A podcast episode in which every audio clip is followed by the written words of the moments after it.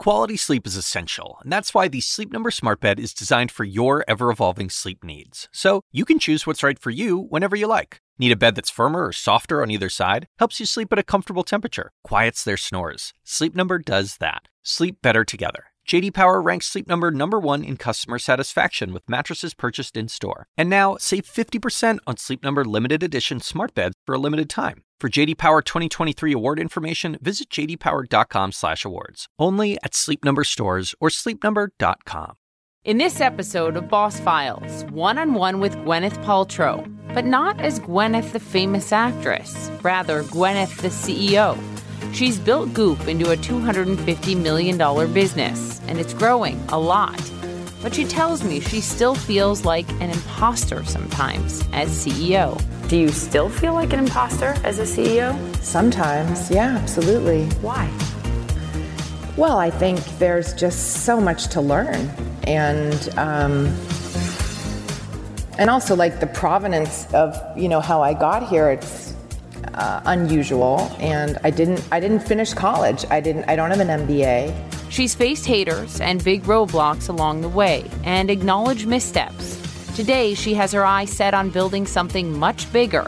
What she's learned from Disney and why she reached out to Amazon founder Jeff Bezos for advice. I said, you know, I would die for the opportunity to like sit down and ask you a bunch of questions, and uh, he never wrote me back.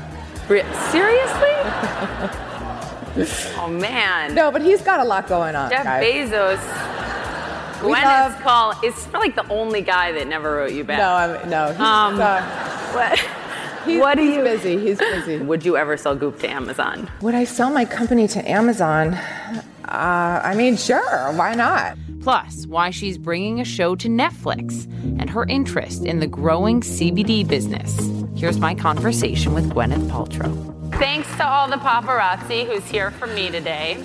Really appreciate that. Wow. I'm really happy I ate all that barbecue yesterday. I can right about see now. it in your face, Gwyneth, clearly.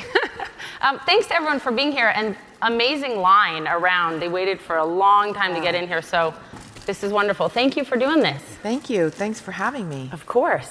My, um, gosh, I mean, my memory of Goop goes back about a decade when I first saw, maybe it was a pop up in New York. And what it has grown to since is remarkable. If you don't know, uh, Goop is now valued, its latest round of fundraising, $250 million, about 250 employees. Uh, wow, how it has grown. But let's start on SNL. Did anyone see SNL?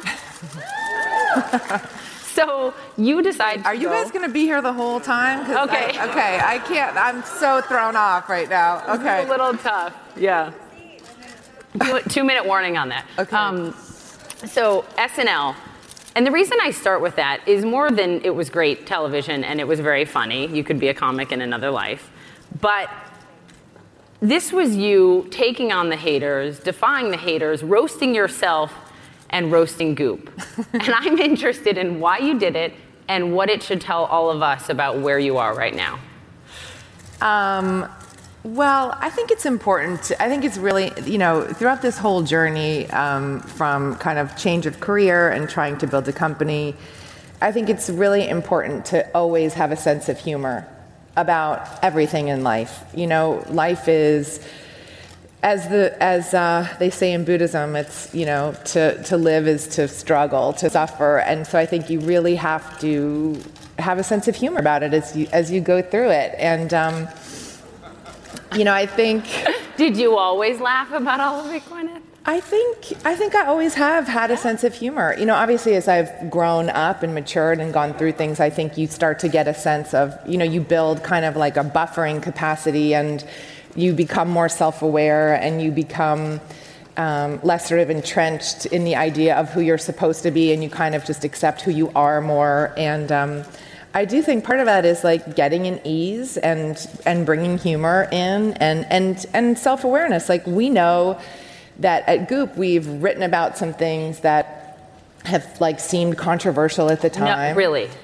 And then, um, and then, but it's interesting because by pattern recognition, Yeah. you see over time these things that you know were like shocking or controversial. You see being like widely adopted in the culture. You see businesses popping up around these ideas. So. I think we know, like, if we're going to write about like a vaginal steam, um, that it's funny, and um, and so we're gonna, you know, be. But also at the same time, like, we like to. We like to identify those things, like what are the next healing modalities, and mm-hmm. And you know we just like to ask questions about them, and then sometimes, you know, yeah, and we're going to get into all of that in a little bit. But for you personally, you call this the most fulfilled you've ever been in your life. Why? Yeah. Well, um, I'm no longer in my 20s or 30s. Yeah, but I like my 30s better than my 20s, and I hear my 40s are going to be better than my 30s. They are. Good. So I love, I'm 46, and I love being in my 40s. Um, and I, I think this like incredible freedom almost comes with being a woman who's in her mid 40s and um, really understanding that like this is who I am, and um, I stopped worrying so much about what people think of me. I have two incredible children who give me a full run for my money every day. And Which she told me backstage, I have a one and three year old, that it just gets harder from here. Well, it gets harder in different ways. It gets hard, you know, it's like when you have a one and a three year old. Right um, you're like basically on suicide watch all the time. that this is true. Like, don't then, fall down the stairs. Right. Like, no, don't stick that in the socket. Don't yes. hurl yourself off a balcony. Like, don't. So true.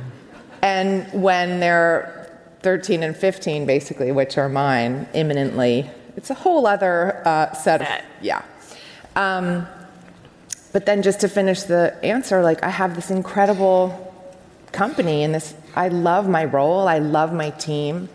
I love the challenges that come with it. Mm-hmm. Um, and so I just feel, you know, it's like I wake up every day and it's not that, you know, I mean, I, I definitely have a full day and it's very, my days are very challenging, but I feel very, I feel like I have a lot of agency and I feel um, so thrilled by all the challenges and so excited by how much there is to learn every day. And it's just a really, fun time. Plus, I married a really hot guy in September. There you so. go. Bravo. like, Congratulations. Life is good. Thanks. Uh, I think the word agency is so critical. I've been thinking about it a lot. Um, because I suppose when you are acting, you only have so much agency. Sure, you choose the scripts, etc., but yeah. you really have full agency now over what you're building. And as we dive deeply into Goop, which we'll do in a minute, I just want to touch on your dad and your mom. Um, your father died when you were 30. You were. Is this going to be like a Barbara Walters thing? I'm going to try to keep the, the tears thing? back. But I asked yeah. kind of from a personal place because my dad died when I was 15, and every single day I'm on CNN or here, he informs what I do and who I am. And, and I read that your father said to you um, a lot of important things, but that you say he gave you a template for how one leads consciously and unconsciously. Yeah. So, how much of this and what you've become is because of him?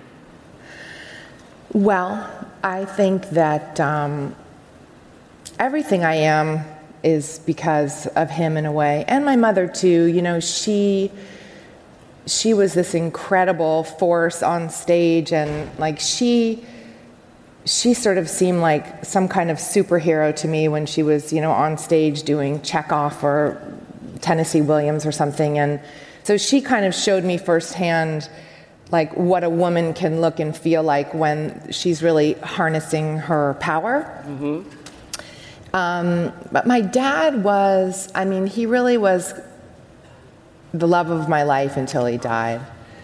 And he was um, the funniest, sweetest, sometimes toughest guy around. And um, totally self made, had a ton of grit, um, taught me an unbelievable work ethic. Um, and I think that, you know, he was the one that when I used to, I always used to read the business section of the Times and. You did. He always you were to, meant to be a CEO. he always used to, like, you know, tease me. Um, about how you know like i secretly wanted to do business and i'm just sad that he's not here to see like I, we moved offices the other day, and we yeah. we moved into like a big grown-up office in a building, and um, like my first thought was like, God damn it, you're gonna make me cry. Um, my first thought was, I wish my dad, you know, was here, like doing this walkthrough. I, I think they know. I mean, I don't know. I don't know how, but I think about mine a lot and channel him through. So he'd be very proud. Thanks. Very proud. So She's the worst. I'm sorry. It's a nightmare. it's okay. Um, but it really is instructive in, in how we build things. And look, he saw the CEO in you before you saw the CEO in you. Let's talk about the philosophical crisis, those are your words, Uh-huh. that brought you here today to Goop or a decade plus ago. Because Okay. you, you, you, you described it by saying once you felt a lack of willingness to actually step into who I was. Mm-hmm. So, why and when did you step into who you really are to build this? Well, I think that, um, as I said, like when I used to watch my mother on stage, I thought, well, that's what I want to do. Like, I want to be like her when she's on stage. And so I thought that you do that by doing what she did. And then I had this like incredible career, and I, I, it was a lot. It was talent, but it was a lot of luck and like being at the right place at the right time. And um, and all of a sudden, I found myself doing film after film after film and traveling all over the world and meeting these incredible people. And, you know, I'm almost like ashamed to say, but I always felt like there was this piece missing from my professional life. And I almost was like, it was almost embarrassing to still question that it's because I had so much success. Um, and everyone out there thought it was perfect. Right. And so, you know, but I would find myself like in Italy doing a film and trying to crack the code of the city and like ask, you know, the camera truck drivers, like, where do you eat pizza? Because my concierge is giving me like bad tips or, you know, like getting beauty information from makeup artists or, you know, then if I was somewhere i'm being invited to the embassy for dinner and sitting next to some incredible PhD or something, and I thought, God, this is like all this is what I really want to do. And I and this is very early on, like I had no idea how I This could was in the kitchen days. this is way before the kitchen days. This is like the seeds being planted of I want to somehow do something where I'm connecting people with good stuff. Um, and then I and then I had my daughter, and like by that point I had been doing three movies a year, five movies a year, and luckily I had gotten to a point where I could take some time off, which a lot of young mothers cannot do. Nope. But I think the average American mother, by the way, has to go back to work 10 days after she has her That's child. So let's just fix that in this country, by the way. But yes, you Yeah. had that opportunity. So I just took some time off and I was home. And then I started to think like, God, I really don't want to Go back. go back. And then I realized it's not just that I didn't want to go back to work. I realized like I don't know if I want to go back to that. And so then I had a philosophical crisis because I didn't know what that would mean and I didn't know like by that point I was so Gwyneth Paltrow and I was like, well, what if I don't want to be that anymore and what what does that mean and who am I and am I worth anything if I'm not famous? And so I went through this whole kind of crisis. And then, in your words, you jumped off the, you know, the proverbial cliff. Right. You Yeah. think you've landed on your feet so far. Well, it depends on the day. but um, but yeah, then I I sort of got the idea that I wanted to start something, and I very gingerly tried to start something. Um, what struck me preparing for this is that you have said you felt like more of an imposter starting Goop. Oh yeah. Um, and we know women often suffer from imposter syndrome. They think they're not qualified enough for a job. I think that all the time, even though I have the job I have, and I wish I didn't, but I do. Right. You went through this. Do you still feel like an imposter as a CEO? Sometimes, yeah, absolutely. Why? Well, I think there's just so much to learn, and um, and also like the provenance of you know how I got here. It's uh, unusual, and I didn't I didn't finish college. I didn't. I don't have an MBA, and Your I've dad told you to drop out. well, he sort of did tell me to drop out because I was starting to get some traction as an actor. Yeah. Um, but I, I really had, you know, I, I had kind of no business starting a business. so I've had to really, really learn on the job. And so, you know, there are still days where, you know, something comes across my desk and I think I don't I don't know what I don't know about this. Like uh, so and you've called that the scariest thing for you as a leader not knowing what you don't know. That is the scariest thing for so, me. so how do you handle it? I mean I like are you unafraid to ask quote unquote dumb questions? I, I was really afraid to ask dumb questions in the beginning. And um, I would be sort of like in a meeting especially with the acronyms you know oh, God. like oh yeah. man so I'd be like you know, in a meeting, like Googling, like, what is a SaaS business? Like, what? Like, I'm gonna try and, like, what is what is AUR? I know that. I know that. What is an AUR? Wait, why is it different from an AOV? Let me just like, you know. And then finally, I was like, fuck it. Like, what is the SaaS business? You know, like. There you go. I, I, like, I can't. I, I can't know what I don't know, and if I'm if I'm too scared to be vulnerable to ask the question, it's going to take me three times as much to learn everything. And I think we need more vulnerable leaders in business. You know. So. What? Amen. I think we do too. I ask things too. I just have gotten sort of over. Maybe it's like exhaustion from two kids and just. And I'm like, what does that mean? Tell me, stop. um, but it's scary to do that for sure. And I think it's scary when people have a perception of you, whatever perception they have. I think it's scary until you decide. Like asking questions is not a measure of lack of intelligence. Like you might be ignorant about something, and the way to cure that is to ask the question. learn. Yeah. Why, what would America look like? What would the world look like, Gwyneth, with more vulnerable female leaders in business? Well, I think we would have gotten a lot further than we've gotten so far. um, you know, I, and I think it's part of sort of how I strive to be as a leader and, and empower the women that I, they, I work with who will go off and be CEOs of their own companies one day. And, mm-hmm you know, I, I try to lead from this model of like being a, a, an actual woman and not, and, you know, harnessing all the great things that inherently come with being a woman and mm-hmm. learning the male qualities more, learning to embody those more in order to be an effective leader. And what male quality are you trying to embody to make you a more effective leader?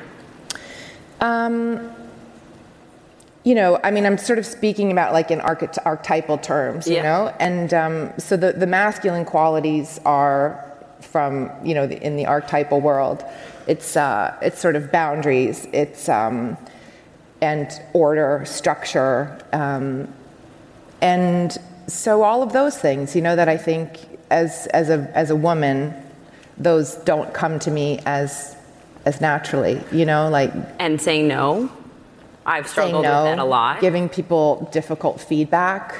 I think that's harder for women somehow. More from my interview with Goop founder and CEO Gwyneth Paltrow after the break.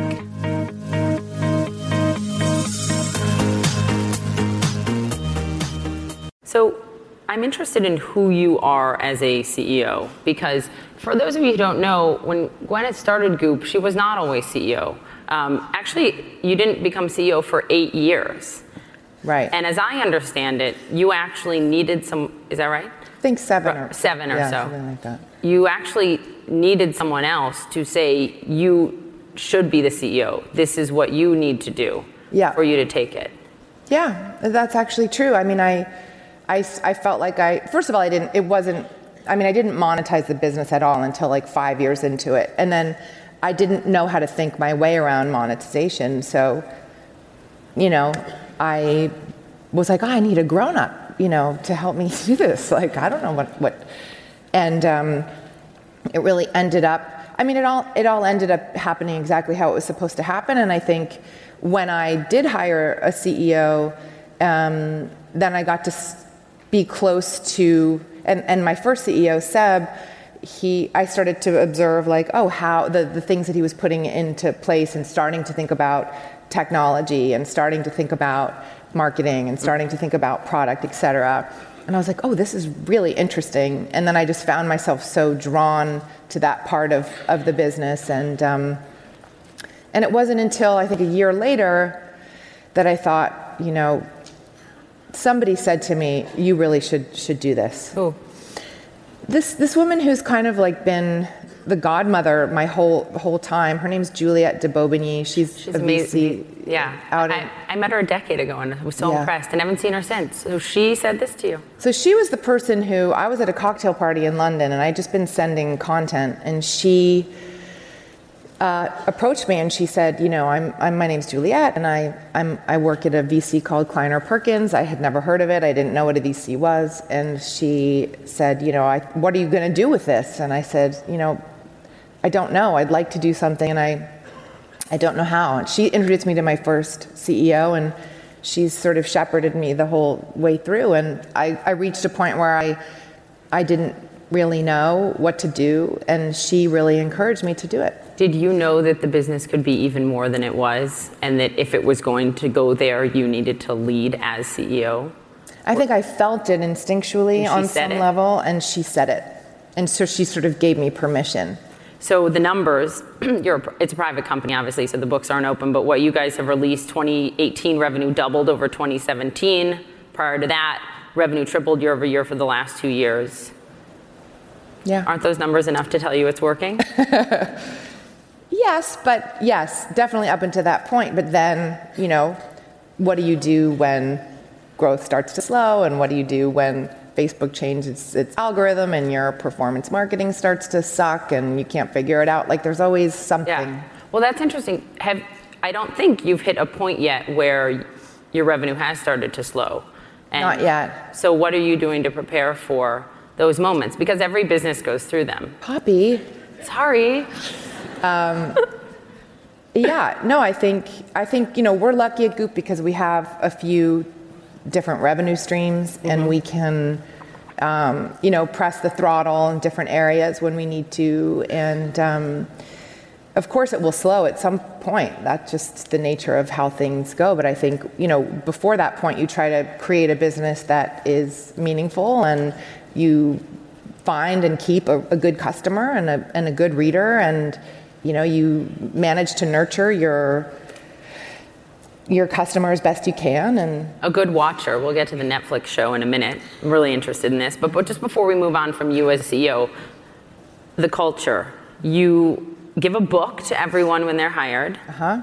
There are five pillars of communication that literally are on your wall, I hear. Mm-hmm. and someone told you your culture is your business plan. yes richard lovett at caa told me that he's a, a mentor and a really good friend and um, i was talking to him because he's kind of this magical legendary leader at caa big agency in los angeles i'm sure all of you know I've heard of him. And um, CAA stands for Creative Artists Agency. Agency. In case you know, you mean you need some acronym help. um, but he he said that to me at some point, and it really stuck with me. It really stuck with me that your culture is your business plan, and I I. I I, I know what he meant, and you know I think that if you have a place where people want to come to work and want to be productive and feel ownership and feel aligned and feel included, then you have a, a happy, productive workplace. And obviously, people are people. We come to work with the burdens of our lives and the traumas of our childhood, and you know we all can't like be perfect all the time. But I think if you have a, a foundation of your culture that really supports, you know, highest good, then that's what we try to do. Can you tell me a little bit about what that means for how you communicate with and work with and support your, your employees? Because I, as I understand it, you're majority women. And um, I mean, something for me happened that I think changed the rest of my professional career. Um, I was, you know, struggling. I don't know if it, anyone at work knew it, but just as every parent does, I think, with two little kids and getting up at four in the morning. And um, I just internally, I was having a hard time. I felt like I was failing at everything. And my, my boss, Jeff Zucker, walked into my office, and I have pictures of the kids all over the wall. And he said to me, without a beat, just one morning checking in on the show, have as many kids as you can. Have as many kids as you can. and I don't know how many leaders would say that knowing it means you're out of work, you have less time for work. But that for me was my sort of moment. And I'm right. wondering how you foster that and what you talk about with your employees on the personal front and the professional front. Yeah, I mean, I think, you know, I think what it's been interesting because obviously you start and you're a few girls like in a room and you're in our case you know we were trying to build something and now we're 250 people and i can't interact one-on-one with everybody in the company every day. Right. Um, and so i think you know as we've kind of gone through these different iterations of the business um, it's been a real issue it's been an issue on my mind. Like how does one maintain culture if you can't interact with everybody? And kind of over break it really struck me that over christmas break it really struck me that everybody at the company needs to be accountable for the culture. And this idea of like top down culture doesn't work. And everybody needs to take responsibility for themselves their words their behavior. Everybody needs to take responsibility for if they have a problem being honest, bringing their best self forward, expecting the other person to listen generously to what they have to say. Um, and if everybody's accountable for the culture and everybody knows that like back channeling is a waste of time and being toxic and being negative, you know, if you, so what I'm, that's sort of what I'm trying to instill now. Like, we are all responsible for this culture. It can't be me. You know, it can't be only at the exact level. Like, it has to be all of us. It has to be like bottom up as well. Um, and I think we just try to instill as best as possible, like we're, we are all in this together. And I think, you know, we have a weekly all hands where we're really transparent about what's going on at the company, our wins and our, our losses. Um, and so that everybody feels like they're in on the journey with us because they are. Like, I cannot do it without them. Um, so I think it's kind of philosophically like that. And then, you know, trying to do smaller things that are meaningful. You know, we, for example, every August I close the company for two weeks.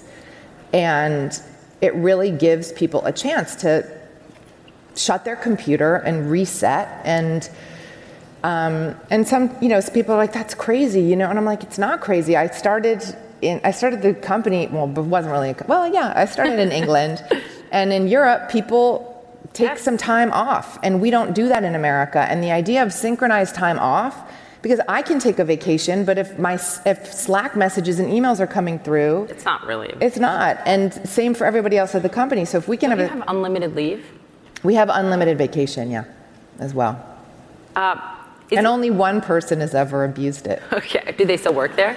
They do not still work there. um, is it really true that people have asked you if there is secretly a man running this business? Yes. That's ridiculous. Yes, they have. What did you say? Um, or did you just walk away? well, it's only, it's sort of been like implied to me, but uh, Noora, our incredible head of communications. I mean, can you imagine being the head of communications at goop.com and the shit she has to deal with all day? She's incredible. And, um, you know, she has had male reporters literally ask her like who is the silent male? Oh my god. Yeah. What does she say? She says there is no silent what male. did you say when you heard that? I said that is unsurprising and sad but illuminating. Yeah there you go. Illuminating that's a good way to put it. So um, i do think i've always had male mentors, and I know there are a lot of important male mentors in your yeah, life. Yeah, I have a lot of male mentors. can you talk a little bit about some of what they've taught you? I know you have said, I want a female mentor. I mean, Juliet is a real female mentor yeah. to me. But um, I am like Brian Chesky or Mark, Marc Lore and yeah. what they've taught you for the business. I mean, I sort of reach out to different mentors for different issues. Marc Lore, who founded Jet and now sold it to Walmart, um, he's an e-commerce wizard. And so he's probably the person i reach out to most for like specific questions. Um, and brian chesky from airbnb is an amazing he's been incredible too. He's just the way that he thinks about business and marketing and culture it's, it's disruptive and it's exciting and Um, he's full of energy and full of ideas. I always feel very inspired after a conversation with him. A lot of my mentors are a lot younger than me too. Like the guys that, who founded Sweetgreen. Yeah. We we talk a lot too, and I, I feel lucky. I have really. Um, I, I found a nice group of, of people. And, I, and actually, my, my biggest investor is a, a VC called NEA. They're incredible. And they have recently started putting together some CEO dinners, which is very helpful. Mm-hmm. Um, and for, especially in the consumer space. Is, and, there, is there a most helpful piece of advice one of those leaders has given you? Um, well, Bob Iger, I speak to sometimes when I can get 10 minutes with him. The head of Disney. He's my idol. And um, he said something to me a couple years ago, because we do a lot of different things at Goop. And he said to me, Don't waste your time on anything that's not going to really move the needle. And that really stayed with me. So I always like run everything through that filter. And it doesn't mean it can't be a small thing, mm-hmm. but it has to really ultimately move the needle. The New York Times piece on you the, a few days ago said that you draw a lot of inspiration from Disney. And I keep trying to draw the line. Right. So help me understand sure. how Disney might inform Goop. So a few years ago, I was walking through Disneyland with my daughter for her birthday with her friends. And we got into the park and oh sorry, as we walked through to the park I saw like, oh, Disney cruises and yeah. Disney hotel. And we got into the park and she they all got the Minnie Mouse ears, which are a fortune. I know. So I was like, it's ridiculous. Yeah, and I wonder what the margin on these ears are. You know, like, good lord. You know, and then we we went to their like F and B, and and then um, and then we went through. It's a small world, and at the end of the ride, it said "Brought to you by Siemens," and it just sort of clicked. Like, oh my gosh! Like, obviously, I'm a P size company compared to Disney, but like this is actually what I'm trying to do. Like take content and create business lines from the content, like much like B- Disney does. Yeah. So they have content at the center and they make content, content and then they have all of the ancillary product and they have brand partnerships and they have travel and F&B and I was like this is what I'm trying to do for my demographic and in my own way, obviously, and obviously have a long way to go, but I hold it as like a, if I had a vision board, it would be on my vision board. Goopland?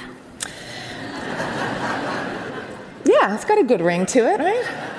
There's your headline, folks. uh, content, perfect segue into the Netflix show. So this is coming out end of 2019, early 2020, mm-hmm. and your chief content officer who I hear is, I'd love to meet her. She sounds fascinating. Everything I've read about what, what she's building alongside you has called it potentially disruptive. What are you bringing to Netflix? Well, I mean, Netflix is pretty brave. They're pretty disruptive in their content. Um, but I think, you know, for us, really, I think it's just um, an opportunity to kind of do deeper dives into some of the subjects that we're really interested in. And kind of really get into it with some experts and um, do the experiments on TV, et cetera. So, do the experiments on TV. Yeah, we're leaving the vagina out of it. Don't worry. Okay. So it's PG. It's PG. Are you in all of six episodes? I'll be in all six to varying degrees. Yes. Okay, to be continued. You brought Facebook up earlier. Okay. I want to talk about Facebook. You don't use it. You've never used it. No. And you said too much reliance on Facebook is not a good thing. You changed your strategy, Goop's strategy, um, after the Cambridge Analytica scandal. I am really interested in why. Was that a moral opposition to what Facebook is doing? I don't think it's it's it's less a moral opposition, although I really do have an issue with some of the way that that was handled, um, and I think you know they do as well. I think that you know when when you are trying to build a business and all of a sudden, I mean, it was actually such a great thing that happened. Um, they changed the algorithm. Our performance marketing took a nosedive, and it was a culmination of all these events. And I thought, you know, 80% of our growth is reliant is, is we're reliant on Facebook for 80% of new customer acquisition, et cetera. And I was like, this is just not sustainable. and and you know we have this opportunity which not a lot of businesses of commerce businesses have which is we can create a lot of relevance for ourselves in the media we can get a lot of organic traffic um, so it sort of for me becomes more about how do you convert that mm-hmm. more than how like just going after this like ltv to cac i have no idea what those two things Sorry. mean uh, um, I need to Google that, but I no. don't have my phone. Just like so, what so, so basically, like a couple of years ago, when you were trying to raise money, all VCs were looking at that ratio. Like, what is it? Co- what is your cost to acquire a customer? Got it. And what is that customer worth in the long term? What is their lifetime value? And it was a metric that everyone was super focused on. Um, and it just seems really, it seemed really dangerous to me all of a sudden. Like this, this, you have to be building a business where it's resonant and it's meaningful and people are having a good experience either in real life or digitally but the idea of like buying a customer and then kind of praying that they stick around i was like this doesn't seem sustainable so that was a great wake up call for me when okay. that happened and um, we were able to really shift our strategy to other things and then going forward thinking about it you know how are we going to do it in a way where you kind of leverage that organic interest in the brand more um, but you love instagram which they I own. do love Instagram. It's effective for Goop. It is effective for Goop, yeah. Because people can click on the shop now and buy it. Like I just I mean, the, because the contextual commerce is your play. Yeah, I think that's part of it, and I think you know we're living for better or worse in an age where social media is critical in brand building. More from my interview with Goop founder and CEO Gwyneth Paltrow after the break.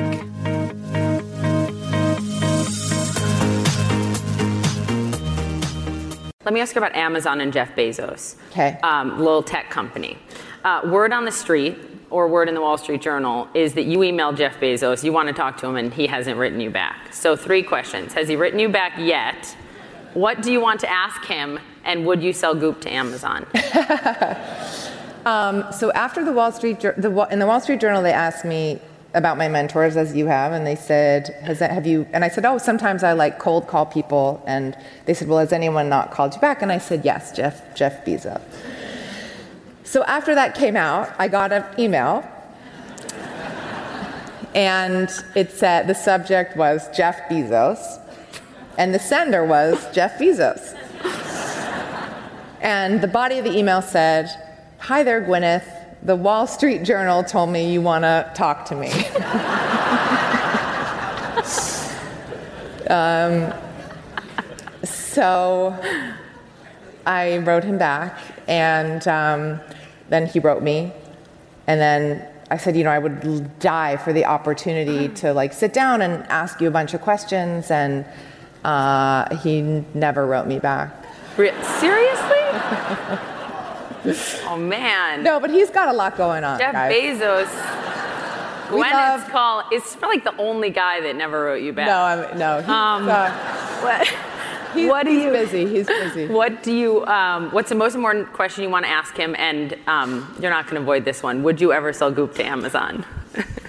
uh, I guess. I guess I would just want to ask him. I mean, I, there are so many things I would want to ask him, but um, I guess fundamentally, like, you know, he's he sort of gives himself license at every turn to go into every business, and I wanna I would want to psychologically understand that kind why? of the why and the like the engine behind that. I'm just fascinated by him.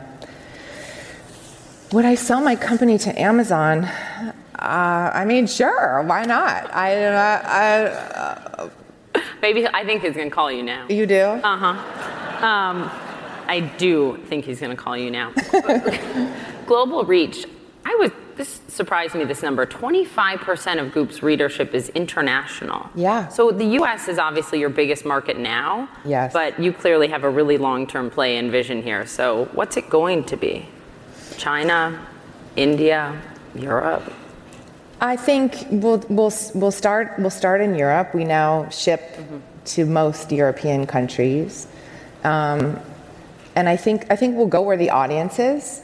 We'll start there. So I think we'd like to go into Australia, and um, we're in Canada. We're in most of Northern Europe, as I said. You know, I think I've I've done I've built this business very slowly. you know, and with a lot of intention. And I think I'm, I'm really grateful that my investors understand that I, it's important that we build it slowly and with a lot of authenticity. So I think when we have the time and the resources to really create an international strategy and, and do it, like we will. But right now, I think we're focused on, on America. I'd like to talk about what has been, I don't know if it's been your greatest challenge, but it's been a challenge for sure.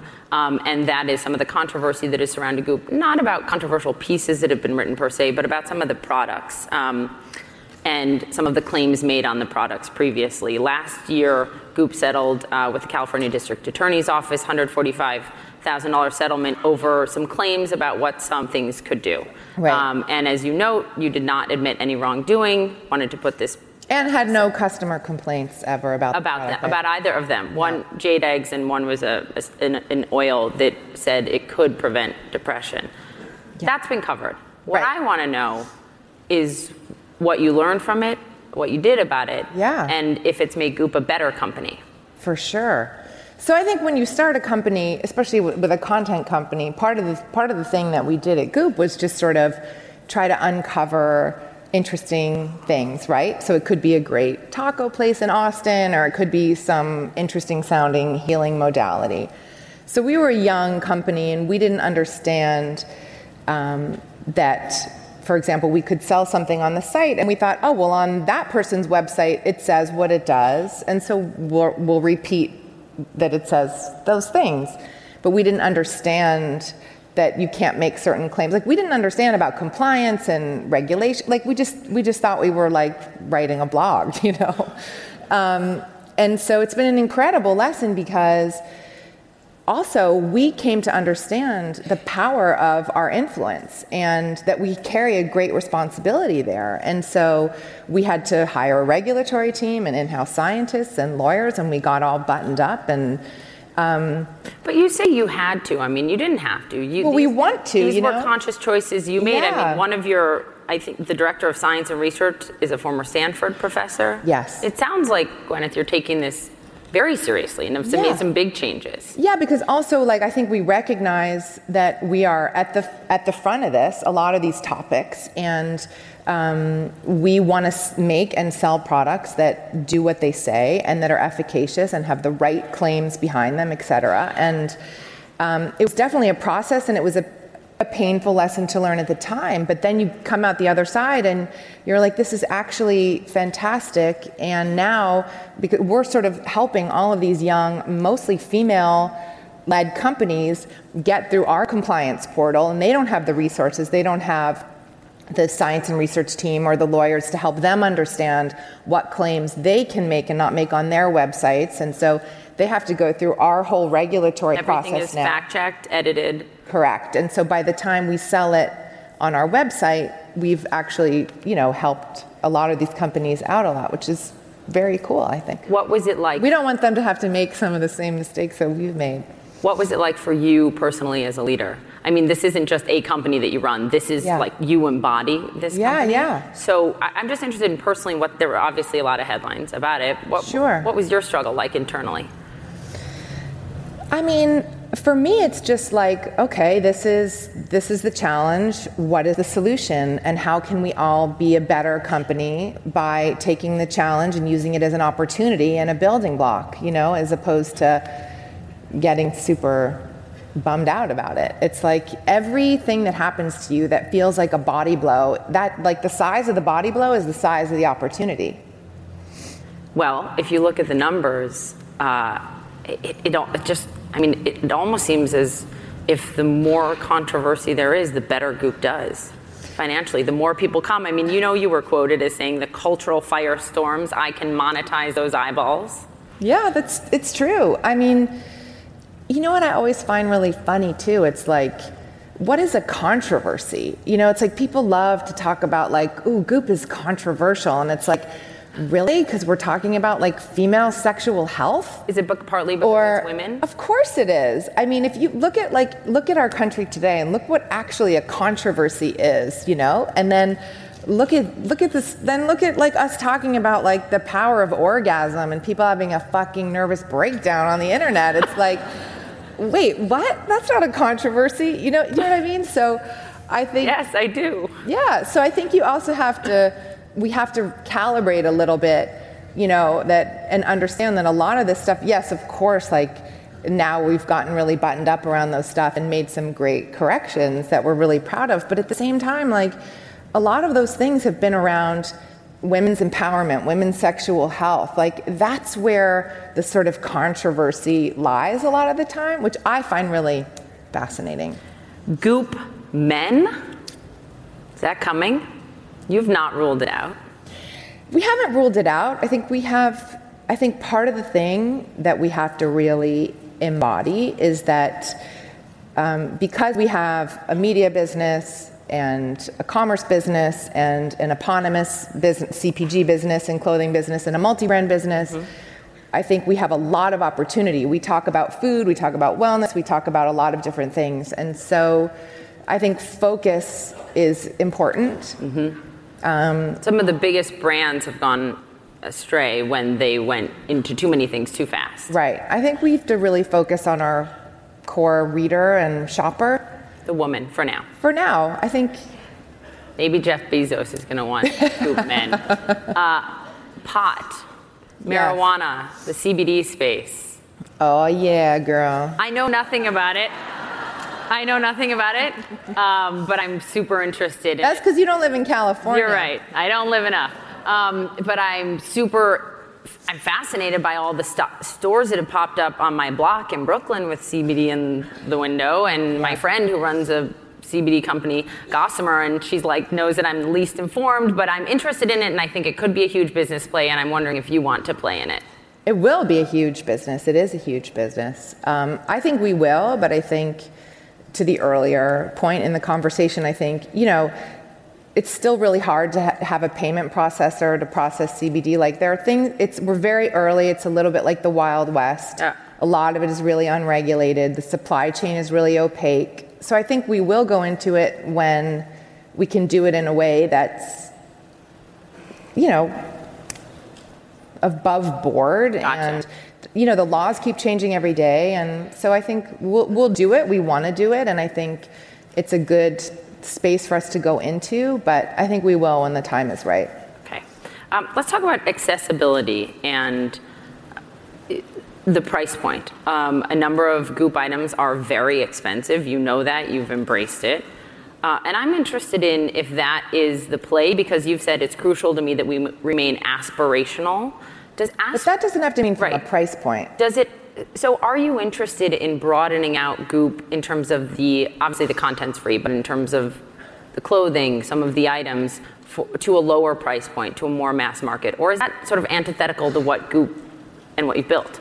I mean, the way I look at it is in different tiers. Like we we we built the brand, the multi-brand fashion business is, is really it's uh, more of a contemporary price point. If you look at Net-a-Porter or some of these other, like it's we're not a luxury site um, like in a quantifiable way. We're not. Like our, we have mostly contemporary, some designer, some really expensive like uh, resale things, um, and so uh, in, on the multi-brand side in fashion, yes, we're more kind of aspirational, but I think we look at it in different tiers. So when I talk about aspirational, I don't mean necessarily price point. I mean aspiring to feeling better, aspiring to maybe using a product that doesn't have endocrine disruptors or plastic in it. And we cater to all those different price points. It's funny, I, I was talking to Gregg Renfrew the other day from uh, Beauty at, at, at, Goop, at In Goop Health. At In Goop Health. And Gregg was talking about on the panels, I said to her, you know, um, a lot of the, pro- the Beautycounter products, which are non toxic, um, you know, how do you, you, you can go to a drugstore and get something for a lot less expensive. Like, how do we how do we address that? Because for us, non-toxic product is key. The idea that women are slathering themselves and men with you know product which can be largely transdermally absorbed and is known to have things you know we have so many untested chemicals in our personal care products and i think it's going to be something i think the consumer is shaping the market you see that um, but it is more expensive to create a product that isn't filled with plastic. Mm-hmm. Um, so hopefully the consumer will continue to shape it and drive the price of things mm-hmm. down. Um, But really, on uh, if you actually go to Goop, like we have all different price points. It's not only expensive things. It's a little bit of a misconception. Goop without Gwyneth.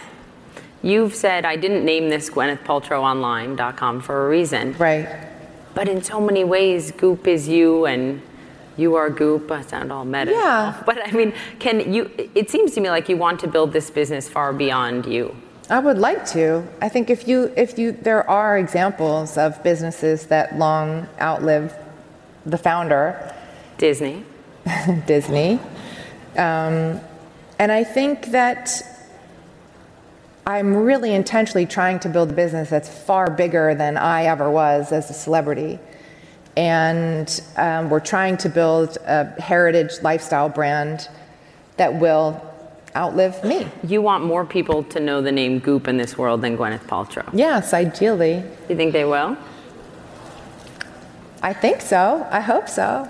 Um, I, uh, covering business for you know the better part of a decade, have noticed a sea change in businesses and CEOs being willing to stand up for and speak out on social issues and political issues, sometimes controversial issues that are not have nothing to do with their business. If you Right. look at what Howard Schultz at Starbucks started doing, or Mark Benioff at Salesforce, Patagonia, for example. Mm-hmm. Should we expect to see more of that from Goop and from you um, taking a stand on some issues not related to your core business where you think maybe the government is failing?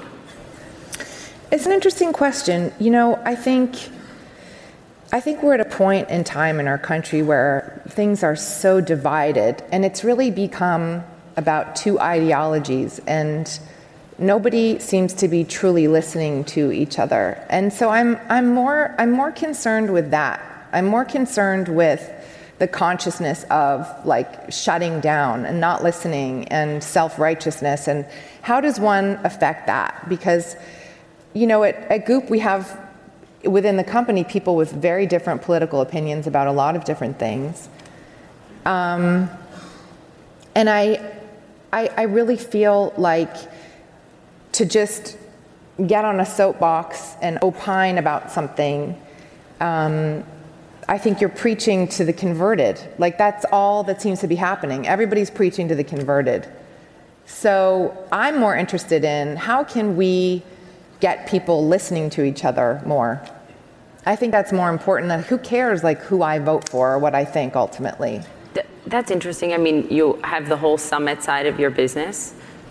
Do you have, do you think about ways to convene people together in public spaces, building on what you already do to have conversations about civility in this country and working together and where on earth you know we go from this divided point? But I think that's what we try to do when we try to um, interview people about mindfulness or meditation. Um, it's, it's what we try to do when we give out that book when people start at the company about listening generously, about speaking straight to each other, about respect. I think, I think that's, that's really the underlying issue more than anything else. If we could talk for just a little bit about your children and go back to the beginning, work Sure. work ethic, because you've said that work ethic is something that you are teaching your daughter and focusing on a lot, and you got that from your father and your mother. Um, how, what have you taught them as a CEO mother?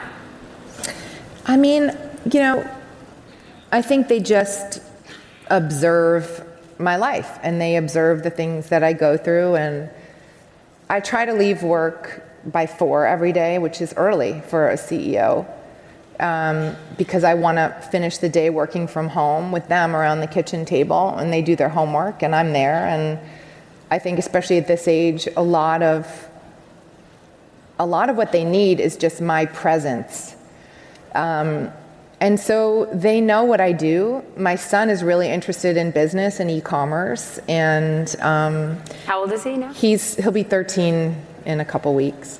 So um, you know, and my daughter is like very into her own. She's really on her own, you know, teenage trip right now. I'm looking forward to that with mine. Yeah. And but I think they they see how hard I work. They see how much I care. Uh, they, they come to my office, they know my team, mm-hmm. and I'm always there to answer questions about what I do, et cetera. Do you think America, uh, corporate America as a whole, and it doesn't work in every business, it doesn't work at restaurants or service businesses, but just needs to get better at and be more committed to uh, allowing that for, for just the average parent, more flexibility, more time with their children? I think that um, we need to culturally let go of this idea that to be so strapped, to be so over, you know, to have over responsibility. Like we wear that as a badge of honor, you right. know, like I work 24 7. I'm always available. You know, why do we brag about that? I don't know. And I think, I hope that as a country we will start to embrace a life work balance that is healthier for us and our children. And I hope that companies start to wake, be more conscious about wake that. Up. You told Oprah, I was listening. So the first podcast that Gwyneth if you didn't know, Shell Says a podcast, Goop podcast, did was with Oprah, the Oprah. And you told her um, that you suffer from the disease to please. yeah. And that struck me because I think a lot of us do, but we don't say it. Yeah. I, I'm trying to let that go. I think it's really important to let that go. And I think you know, it's my observation that a lot of women in our culture or even globally, we are raised to please, to be like the cool chick that's like, cool, I'm cool with anything. Um, and I actually think it's not good for us.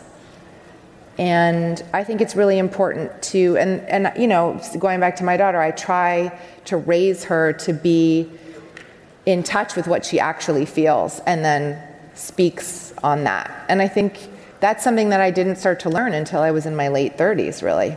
What have they said to you, your son and your daughter, about being a leader, being a CEO? I mean, I think my my son is sort of close. You know, he's closer to it, just because he were you know he really does his homework next to me. Literally. He like peeks at my excel spreadsheets and asks like what what's going on? And we talk about business.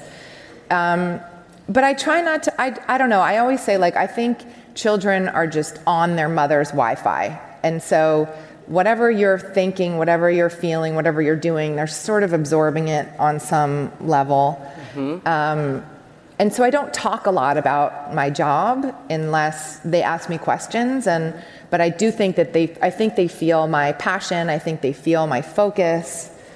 Um, and then you know I don't want to force anything down their throat. Proud of you. Are they? Yeah, they are. I took my daughter to Saturday Night Live with me, and she like finally thought I was cool. Finally, it took this long. All right, but before we wrap up here. Um, who's been the, who has been the most instructive and important person in your life and why? That's impossible. I mean, I have like I've had so many incredible people. Or perhaps on this goop journey and, and it, stretching these muscles and building this. Well, I have to say um, that my husband has been really incredible in terms of, you know, he's the one that's been over the last whatever four years with me on the journey in terms of my ups and downs, my struggles. You know, he's been with me on the days where I was like, I don't know what I'm doing, this is over. And then a week later, where, you know, I'm like, I am awesome, this is working. and then the next week where I'm like, I'm a failure. Like, uh, so I'm not the only one who does that to no, my poor husband. No. Ugh. And he has this incredible steadiness that he brings, and he's like this rock solid person that will point out. He's so observant, and he'll just point out to me, no, this happened, and you got through it, and remember yeah. when that happened, and. So I think, like most fundamentally, he's the person that hmm. gets me through it. Do you remember when Sheryl Sandberg said years ago, before she lost her husband, Dave Goldberg? Um, I think she wrote this in Lean In. Um, something along the lines of the most important professional decision you will make is who you marry. I don't remember that. That's amazing. Do you think it's true? it's been for me. I mean, look, I think there's an aspect of that that's true, but also like we sometimes marry the wrong people. Like we, and that's also a beautiful part of life. Like sometimes a relationship that's the wrong relationship teaches you more about who you are and where you're going than, than anything else. So, um, look, it's great if we like get it right and we have children with the right guy, like you have. I didn't say the first time. Right, right. But I think I think I mean, that he may be your new husband. He's for right now. I think Look that, at what he's done to help you build, right? I think that you know when you have somebody in your life that can hold the big picture for you, whether that's your romantic partner or your best friend, you know, from seventh grade who's with me here today, like Is that true? Yeah, she's right there, Hi. Julia. Um, if you have people in your life that can help you hold the big picture, that's critical. So one minute left, 27 seconds left. Um, you have no Yes, Brad no Pitt was the- no, yes, Brad Pitt was what? Like Um, we could talk about Brad Pitt. No, um, you have no intention of slowing down. Congratulations on what you've built. Thank you. Um, what's going to tell you I succeeded at this? Wow. Um, I don't know. Okay, so let's come back here in a few years and check in. Okay. Gwyneth Paltrow, thank you. Thanks Good for luck. having Thanks. Thanks so much for listening to this episode of Boss Files. If you're a new fan of the show, please go to Apple Podcasts or your favorite podcast app and subscribe. While you're there, leave us a review and let us know how we're doing. As always, you can follow me at Poppy Harlow CNN. When you work, you work next level. When you play, you play next level. And when it's time to sleep, Sleep Number smart beds are designed to embrace your uniqueness, providing you with high-quality sleep every night. Sleep next level. JD Power ranks Sleep Number number 1 in customer satisfaction with mattresses purchased in-store. And now, the Queen Sleep Number C4 smart bed is only $1,599. Save $300 for a limited time, only at Sleep Number stores or sleepnumber.com. Prices higher in Alaska and Hawaii. Quality sleep is essential, and that's why the Sleep Number Smart Bed is designed for your ever evolving sleep needs. So you can choose what's right for you whenever you like. Need a bed that's firmer or softer on either side? Helps you sleep at a comfortable temperature, quiets their snores. Sleep Number does that. Sleep better together. JD Power ranks Sleep Number number 1 in customer satisfaction with mattresses purchased in-store. And now, save 50% on Sleep Number limited edition smart beds for a limited time. For JD Power 2023 award information, visit jdpower.com/awards. Only at Sleep Number stores or sleepnumber.com.